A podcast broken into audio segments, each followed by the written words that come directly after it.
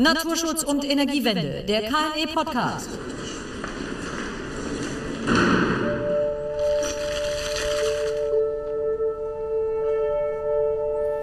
Neue Windenergieanlagen gelangen zumeist, so ist es unsere Erfahrung, den Anwohnerinnen und Anwohnern erst dann vor die Augen, wenn mit ihrem Bau begonnen wird. Gute Planung bezieht die in verschiedener Hinsicht Betroffenen frühzeitig ein. Ein gutes Instrument, Veränderungen der Landschaft zu veranschaulichen, sind sogenannte Visualisierungen. KNE-Dialoggestalter Dr. Mathis Danelzig befasst sich seit längerem mit den Anforderungen an eine gute fachliche Praxis der Visualisierung von Windenergieanlagen an Land. Herr Krieger. Hallo und Herr Erke. Das bin ich. Unterhalten sich mit ihm über Möglichkeiten, Anforderungen, aber auch Grenzen der Visualisierung. Mathis, ähm, du bist ja bei uns als Dialoggestalter angestellt und hast dich aber intensiv mit der Materie befasst. Ähm, wo kommt denn dieser Arbeitsprozess überhaupt her und in welchem Ergebnis soll er denn wann eigentlich enden? Hallo, auch von meiner Seite. Wir hatten vor einiger Zeit ein Projekt zum UNESCO-Welterbe und Windenergieanlagen, bei dem die Beteiligten nach ihrem gemeinsamen Nenner gesucht haben, trotz ihrer unterschiedlichen Perspektiven, die sie hatten. Wir hatten Denkmalschützer, Welterbeschützer versammelt, äh, Akteure aus der Windenergiebranche von Behörden. Und äh, die waren alle äh, einer Meinung und haben dazu auch eine gemeinsame Empfehlung verfasst, dass es sowas bräuchte wie eine gute fachliche Praxis der Visualisierung. Momentan versuchen wir eine solche zu erarbeiten. Wir haben äh, gemeinsam mit der Fachagentur Windenergie an Land, die sich dem Thema zeitgleich mit uns genähert hat, eher so aus dem Bereich Landschaftsbild, die hatten mehrere Landschaftsbildveranstaltungen, äh, und mit der Energieagentur Mecklenburg-Vorpommern äh, zusammen ein Projekt, wo wir eine solche Erarbeitung vornehmen auf Grundlage oder mit Hilfe eines externen Dienstleisters, die häufig Visualisierung vornehmen und die erste Entwürfe schreiben und die wir dann gemeinsam mit fachkundigen Experten aus der Praxis diskutieren, überarbeiten und dann schließlich zur, zum Abschluss und zur Veröffentlichung bringen. Ich will noch mal nachfragen. Äh, Visualisierungen werden also im Rahmen von Genehmigungsvorhaben, äh, genehmigungspflichtigen Vorhaben eingesetzt, verpflichtend? Ist das richtig? Oder mehrheitlich doch eher, um Akzeptanz zu gewinnen? Es sind einfach zwei unterschiedliche Einsatzbereiche oder es gibt sogar noch einen, einen dritten Einsatzbereich, den man nennen muss. Im Rahmen der Öffentlichkeitsarbeit von Unternehmen spielen Visualisierung natürlich auch eine Rolle, ähm, um den potenziell Betroffenen ja, eine Vorstellung zu vermitteln, wie Windenergieanlagen in ihrer Nähe auf sie wirken könnten. Äh, in diesen Fällen ist es auch oft so, dass es nicht nur von Seiten der Betreibervisualisierung gibt, sondern zunehmend auch von Seiten von Bürgerinitiativen zum Beispiel, die ja, die Erfahrung machen wir ja an verschiedenen Stellen, ganz unterschiedliche Grade an Professionalisierung haben. Also es gibt natürlich auch sehr professionell aufgestellte Bürgerinitiativen, die auch fachmännisch visualisieren können. Und die werden sich jetzt auch an diese Fachstandards anlehnen. Naja, das muss man, das muss man sehen. Primär haben wir natürlich erstmal den anderen Kontext im Blick, nämlich äh, im Rahmen von Genehmigungsverfahren, wo ähm, in der Regel es dann so ist, also wenn es um die Beeinträchtigung des Landschaftsbildes oder die Beeinträchtigung von Denkmälern geht, dass da die, äh, dass da der Projektierer einen Gutachter beauftragt, der diese Visualisierung durchführt. Und in der Regel, also wenn es gut läuft, äh, auch in Absprache mit den beteiligten Behörden, also sowohl mit den Fachämtern, wie zum Beispiel mit der Denkmalschutzbehörde, als auch mit der Genehmigungsbehörde, weil da geht es ja auch darum, welche Punkte wählt man eigentlich aus und so weiter und so weiter. Also die, äh, normalerweise aber der Antragsteller beauftragt das Gutachten und der Gutachter macht diese Visualisierung und die geht eben als Unterlage ins Genehmigungsverfahren ein.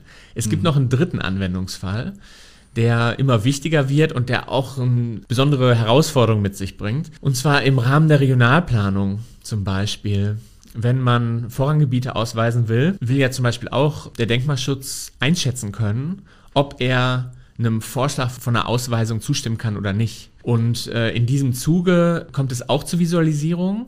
Die sind aber deshalb besonders heikel, weil ja zu dem Zeitpunkt noch gar keine konkrete Planung vorliegt. Und das bedeutet, dass da, jetzt muss man sich eher auf irgendeine Weise sozusagen imaginieren, was denn da so hin könnte. Das macht nochmal ja, besondere Schwierigkeiten, die wir auch in dem Projekt, das wir jetzt gerade durchführen, auch besprechen mit den verschiedenen Akteuren. Es gibt im Fall des Welterbes gab es diesen Fall einmal, der sehr viel Aufsehen erregt hat und auch für sozusagen diese Konfliktlage in diesem letzten Projekt zu dem äh, UNESCO-Welterbe relevant war. Zum oberen Mittelrheintal hat man einen Studienauftrag gegeben, die, die das Potenzial äh, von Windenergieanlagen verdeutlichen wollte hat sehr großen Anklang zum Beispiel bei der UNESCO gefunden, weil es endlich mal dem Denkmalschutz ermöglicht hat, abzuschätzen, ach, mit welchem Szenario könnten wir denn konfrontiert sein, führte aber zu großer Kritik von Seiten der Windenergiebranche, weil die Szenarien, die dort visualisiert waren, aus ihrer Sicht Horrorszenarien waren, wo sich die ganze Branche im Prinzip schon einig ist, in dieser Form, wie es da dargestellt wurde, könnten niemals diese Anlagen gebaut und geplant werden, aus unterschiedlichen Gründen. Also die Anlagen zu nah aneinander, zu groß, wo man sagen würde, unter realistischen Bedingungen würde das niemals stattfinden. Und das zeigt genau diese Besonderheit. Das Bedürfnis ist, glaube ich, ist sehr legitim ähm, dass äh, zum Beispiel der Denkmalschutz weiß, woran er ist, wenn er äh, einen Vorschlag zu einer Ausweisung von einem Vorranggebiet ähm, kommentiert. Aber auf der anderen Seite eben diese Herausforderung, dass man zu diesem Zeitpunkt eben eigentlich noch keine konkrete Planung vor der Nase hat, sondern noch sehr viel Unsicherheit.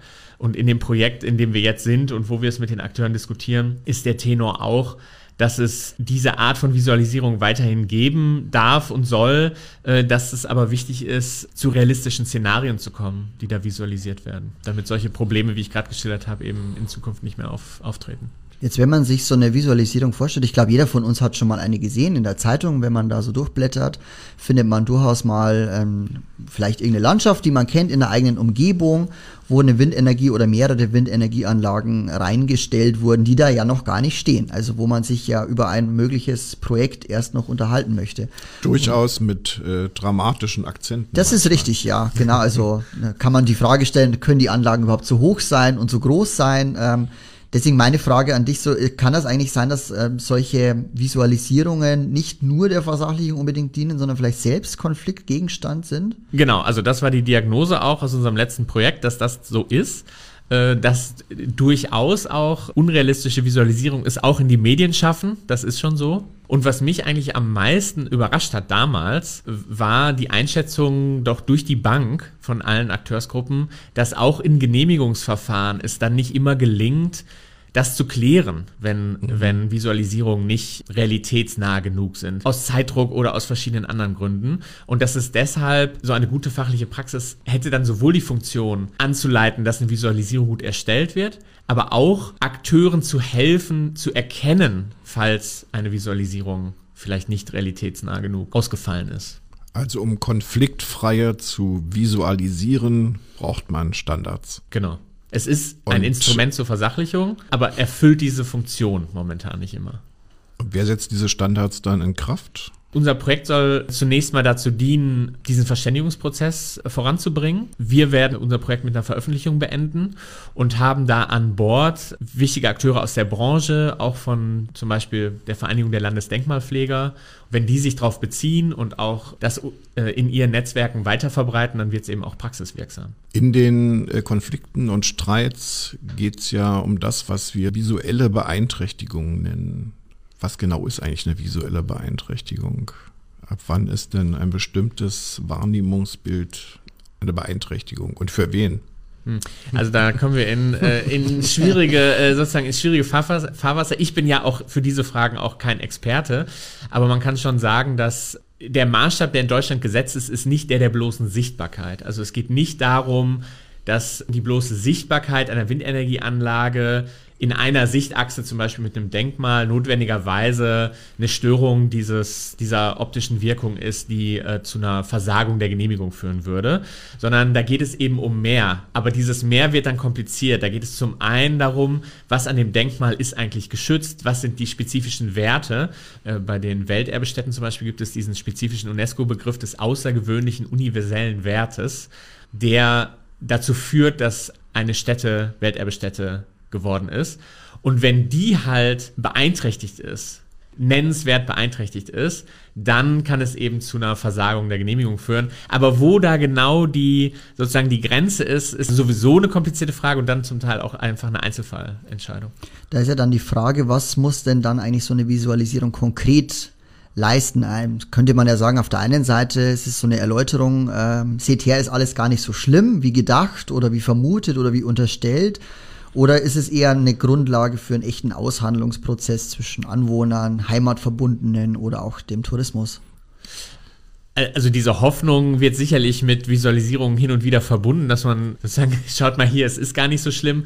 Aber das Anliegen ist ja, die Visualisierung so realitätsgetreu wie möglich zu gestalten. Und man kann ja zumindest im Nachhinein kann man ja auch tatsächlich prüfen, ob es gelungen ist. Also wenn eine Anlage gebaut worden ist, kann man ja im Nachhinein schauen, ob eine Visualisierung vernünftig war oder nicht. Worum geht es denn da eigentlich in, in, diesen Aushandlungsprozessen? Dass man die Anlage dann kleiner baut, weiter wegrückt, äh, weiter nach hinten setzt oder was äh, kann Ergebnis sein? Ne, das Ziel ist ja, also das Ziel ist ja sozusagen eine, eine möglichst realitätsgetreue Darstellung. Mhm.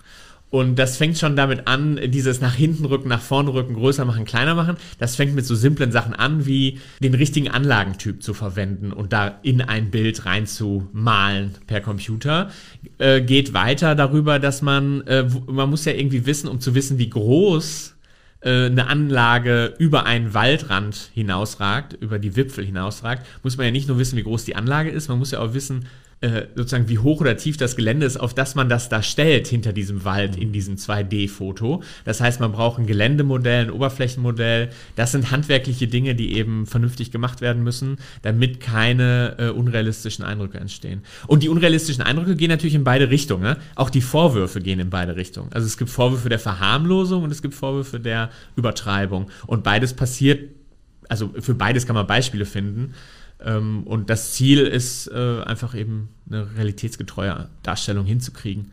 Man muss ja den vom Betrachter her das, das visualisieren, das, das Bild entwerfen. Welchen Betrachter muss man sich da vorstellen? Also gibt es auch eine Standardisierung? Also ein, Mann, eine Frau von durch, durchschnittlicher Körpergröße mit einer durchschnittlichen Sehkraft, äh, ich habe nochmal nachgeschlagen, mit einer Brechkraft des Auges von circa 59 bis 60 Dioptrien. Oder ja, welche Anforderungen gibt es denn von dem, der jetzt sieht? Ja, also den, den, äh, die Dioptrienzahl spielte jetzt noch keine Rolle äh, in allen Gesprächen und in den Projekten, die wir jetzt so haben. Ähm, äh, aber in der Tat, es beginnt damit äh, von dem, dem Betrachtungspunkt. Ähm, je nach Belang, um den es geht, sind natürlich unterschiedliche Betrachtungspunkte wichtig. Also aus der, beim Denkmalschutz spielen häufig historische Sichtachsen äh, eine Rolle und eben diese besonderen Werte, die eigentlich beim Denkmal geschützt sind. Wenn man es eher unter touristischen Aspekten anguckt oder aus Anwohnergesichtspunkten, dann spielen natürlich ganz andere Gesichtspunkte eine Rolle. Also der Denkmalschutz zum Beispiel sagt auch, nee, nee, bei uns geht es jetzt nicht nur um Frequentierung, es geht um historisch bedeutsame Blicke. Während Anwohner haben ja eher Interessen zu wissen, wenn ich auf dem Markt stehe äh, in meinem Dorf, ragen die wie eine Serie, die mir als Kind sehr viel Angst gemacht hat, wie die dreibeinigen Herrscher äh, sozusagen über den äh, über die Dächer oder eher nicht. Ja? Und äh, diese Aushandlung passiert normal, also wenn es gut läuft, gibt es im, im Vorfeld der Visualisierungserstellung eine Aushandlung mit der Genehmigungsbehörde, mit den Fachämtern, die da beteiligt sind äh, und eine Einigung darauf, von welchen Punkten aus der Gutachter diese Fotos aufnimmt, in die dann die Anlage hineinprojiziert wird. Wenn der Denkmalschutz dann irgendwie mit der Visualisierung zufrieden ist, aber die Anwohner nicht. Pech gehabt? In dem Projekt, das wir machen, geht es darum, dafür zu sorgen, dass die Grundlage der Entscheidung, die Visualisierung selbst, sachgemäß angefertigt wurde. Und dann gibt es immer noch Raum für legitimen Streit darüber, mhm. ob dann jetzt sozusagen eine optische Wirkung akzeptabel ist oder nicht. Mhm. Ein, ein, Streitpunkt könnte ja auch sein, äh, wir befinden uns ja nicht drin, sondern draußen. Draußen ist bekanntermaßen Wetter. Mhm. Jetzt, wenn man äh, rausschaut, dann ist es entweder ein wunderschöner Augusttag, äh, wo man die Kinder am Spielplatz spielen hört und der Himmel himmelblau ist und aber am gleichen äh, Atemzug ist ja der gleiche Standort im November immer noch da, wenn es nass, kalt und neblig ist. Und das sind ja zwei völlig unterschiedliche Hintergründe, auf denen ähm, sozusagen die Anlagen sichtbar werden. Ähm, Gibt es da auch dann Empfehlungen oder Vorschläge, wie man damit umgeht? Also wie Wetter auch stattfindet in Visualisierung? Ja, das sind alles Themen, die fast ja schon so Fairness fragen. äh, die äh, im, im Projekt äh, besprochen werden und die, wo wir auch Rückmeldungen äh, erbeten haben von unseren Kommentatoren und Workshop-Teilnehmern. Es geht um das Wetter, es geht um die Lichtverhältnisse, es geht um Tageszeitpunkte, es geht um, um die Jahreszeit. Ist die Vegetation beblättert oder nicht? Und äh, es geht auch von Seiten der Gutachter um das Bedürfnis zu sagen, liebe Leute, bitte erlegt uns nicht Bedingungen auf, die wir an einem Vormittag im Jahr erfüllen können. Das Foto muss ja auch aufgenommen werden. Also es muss ja auch erfolgreich aufgenommen werden. Und, äh, und das sind genau solche Punkte. Bei den Wettern zum Beispiel geht es um den deutschen Durchschnittshimmel. Der ist, wie wir, obwohl ich gucke gerade im blauen Himmel, einigermaßen blauen Himmel, aber äh, geht es um den deutschen Durchschnittshimmel, der ist, wie wir alle leider wissen, äh, nicht blau. Der hat die Farbe von Windenergieanlagen. Oh, richtig. ähm, oder geht es um eine maximale Sichtbarkeit? Und da geht mhm. es, äh, das sind Streitpunkte. Und landet man vielleicht bei sowas, dass man sagt, hey, im Normalfall äh, reicht uns, reichen uns normale Bedingungen und es mag vielleicht besondere Einzelfälle geben, die dann aber argumentiert werden müssen, bei denen vielleicht gilt, hier legen wir die Latte höher und setzt eine außergewöhnlich gute Sichtbarkeit an. Ähnliche Punkte äh, gibt es zum Beispiel mit der, äh, wohin gucken die Rotorblätter?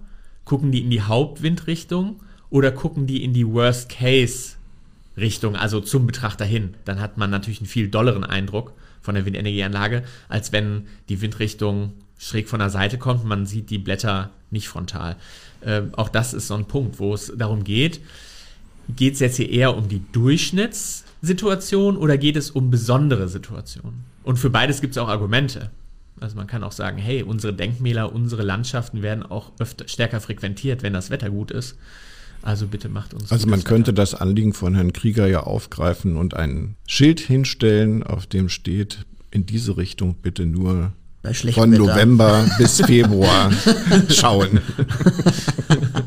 Sozusagen Saisonkennzeichen für den Blickwinkel. Genau. Mich würde noch mal äh, interessieren, ob Sie etwas ausführen können, wie genau eigentlich visualisiert wird und von wem.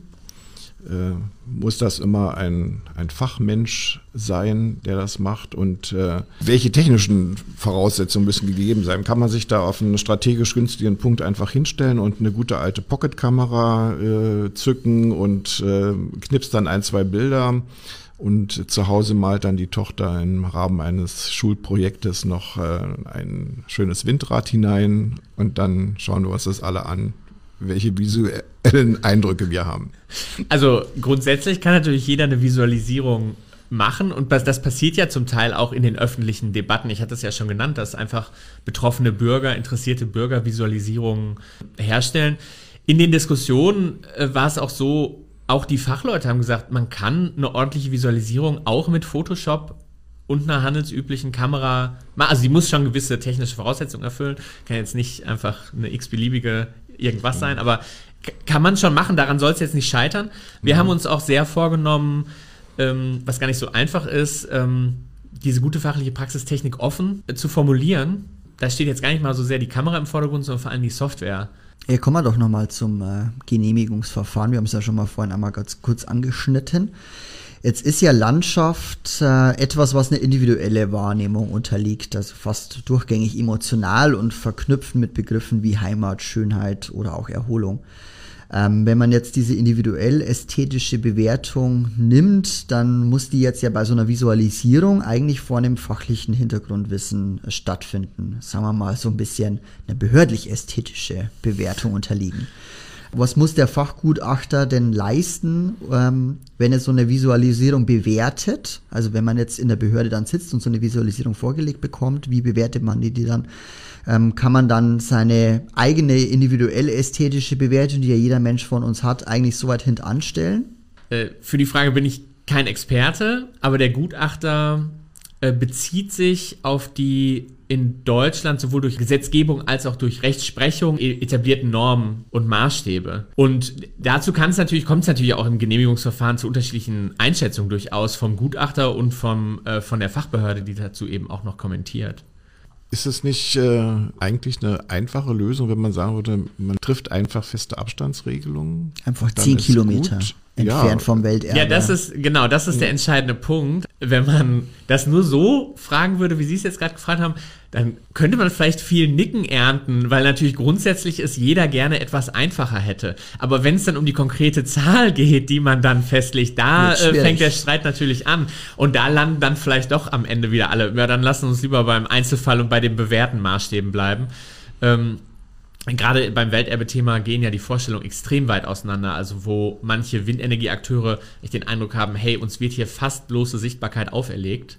Also geht es eigentlich darum, kann da überhaupt eine Anlage gebaut werden? Und wenn ja, wie muss sie sich sozusagen einfügen in die Sichtweise das ist natürlich häufig auch, ist natürlich, das sind natürlich auch häufig Kompromisse, die von der Denkmalseite äh, angeboten werden, nämlich wenn ihr eine bestimmte Höhe nicht überschreitet, wären wir einverstanden. Das ist natürlich nur schwierig, äh, was die Wirtschaftlichkeit angeht äh, und äh, Erfolg bei Ausschreibungen angeht für die Windenergieseite. Es gab mal ein paar Jahre, da war das leichter, äh, äh, zu dieser Art von Kompromiss zu kommen.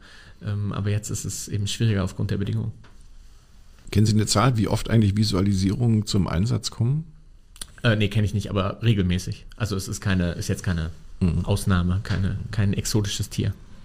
Es gibt ja durchaus, also wir kennen ja auch eine Kollegin von uns, Professor Dr. Gundula Hübner, die hat ja auch ein im Sinne von Akzeptanzmaßnahmen ein äh, Projekt umgesetzt, wo in einem Dom, also sozusagen eine Visualisierung auf einer großen Wand, eine Landschaft projiziert war, in die man hinein dann Windenergieanlagen packen konnte, um einfach mal einen Eindruck davon zu bekommen, wie sich auch eben, dass es gerade dieses individuell ästhetische Empfinden möglicherweise verändert, wenn man eine bestimmte Anzahl oder was äh, Mathis eben auch gesagt hat, vielleicht einen bestimmten Winkel auch von Anlagen, wenn man den sichtbar bekommt. Es gibt ja diverse Ansätze, wie man sowas am besten umsetzen kann.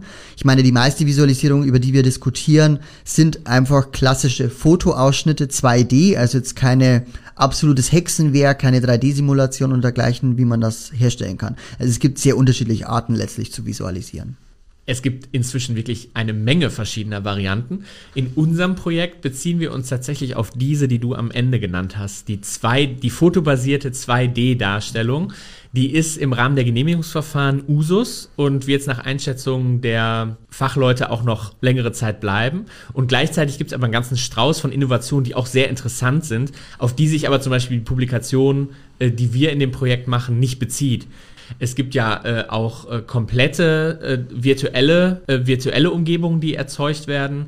Es gibt auch ähm, Augmented Reality äh, Lösungen. Äh, die habe ich mir im Vorfeld alle auch mal so ein bisschen anguckt. Es war klar, dass wir uns nicht darauf beziehen wollen. Die sind auch wirklich sehr interessant. Ähm, aber im Genehmigungsverfahren sind erstmal auf absehbare Zeit werden noch diese 2D fotobasierten Visualisierungen üblich sein. Deshalb beziehen wir uns auch darauf. Ja, wobei nach wie vor für mich äh, spannend ist, wie man die Ergebnisse eigentlich äh, bewertet. Herr Krieger hat da vorhin schon nachgefragt. War doch ein Unterschied, ob ich als feingeistiger Mensch oder eher als pragmatisch veranlagter und klimaschutzbewegter Mensch darauf schaue. Aber das sind dann eben die Aushandlungsprozesse.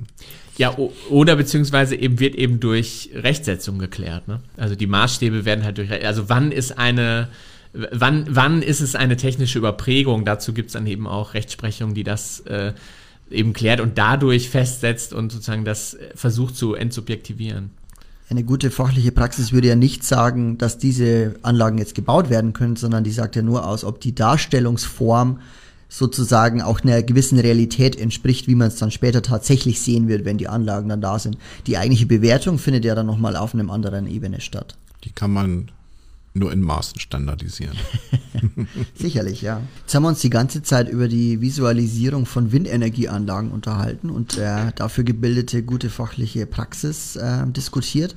Jetzt gibt's aber auch noch andere Energieformen als nur die ähm, Windenergie, nämlich äh, Solaranlagen. Da gibt's ja auch großflächige Anlagen, die auf der Freifläche stehen die ja auch die Frage aufwerfen der Sichtbarkeit innerhalb von Landschaft. Und meine Frage wäre, kann man da die ähm, guten fachlichen Ansätze, die jetzt erstellt werden, auch dafür anwenden? Möchte ich mir nicht äh, sozusagen abschließend Urteil erlauben. Wir sind ja durch dieses Projekt mit verschiedenen Gutachterbüros in Kontakt.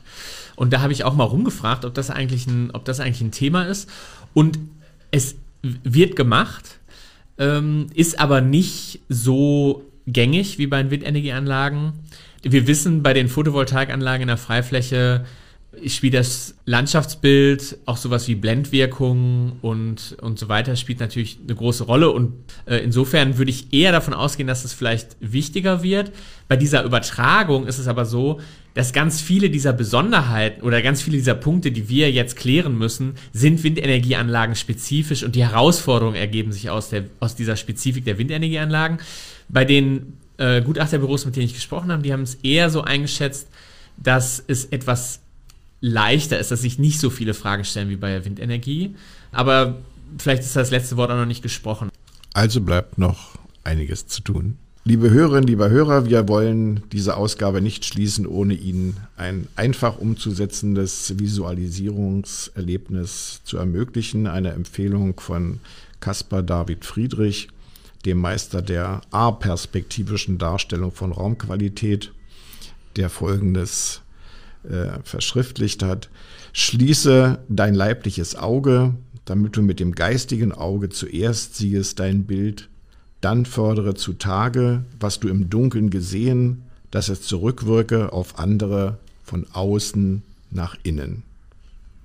Was immer uns der Meister sagen wollte, für heute heißt es wieder. Das war's. Für heute. Und PS, wer noch den äh, Link sucht zu der guten fachlichen Praxis, der findet das in den Show Notes. Tschüss.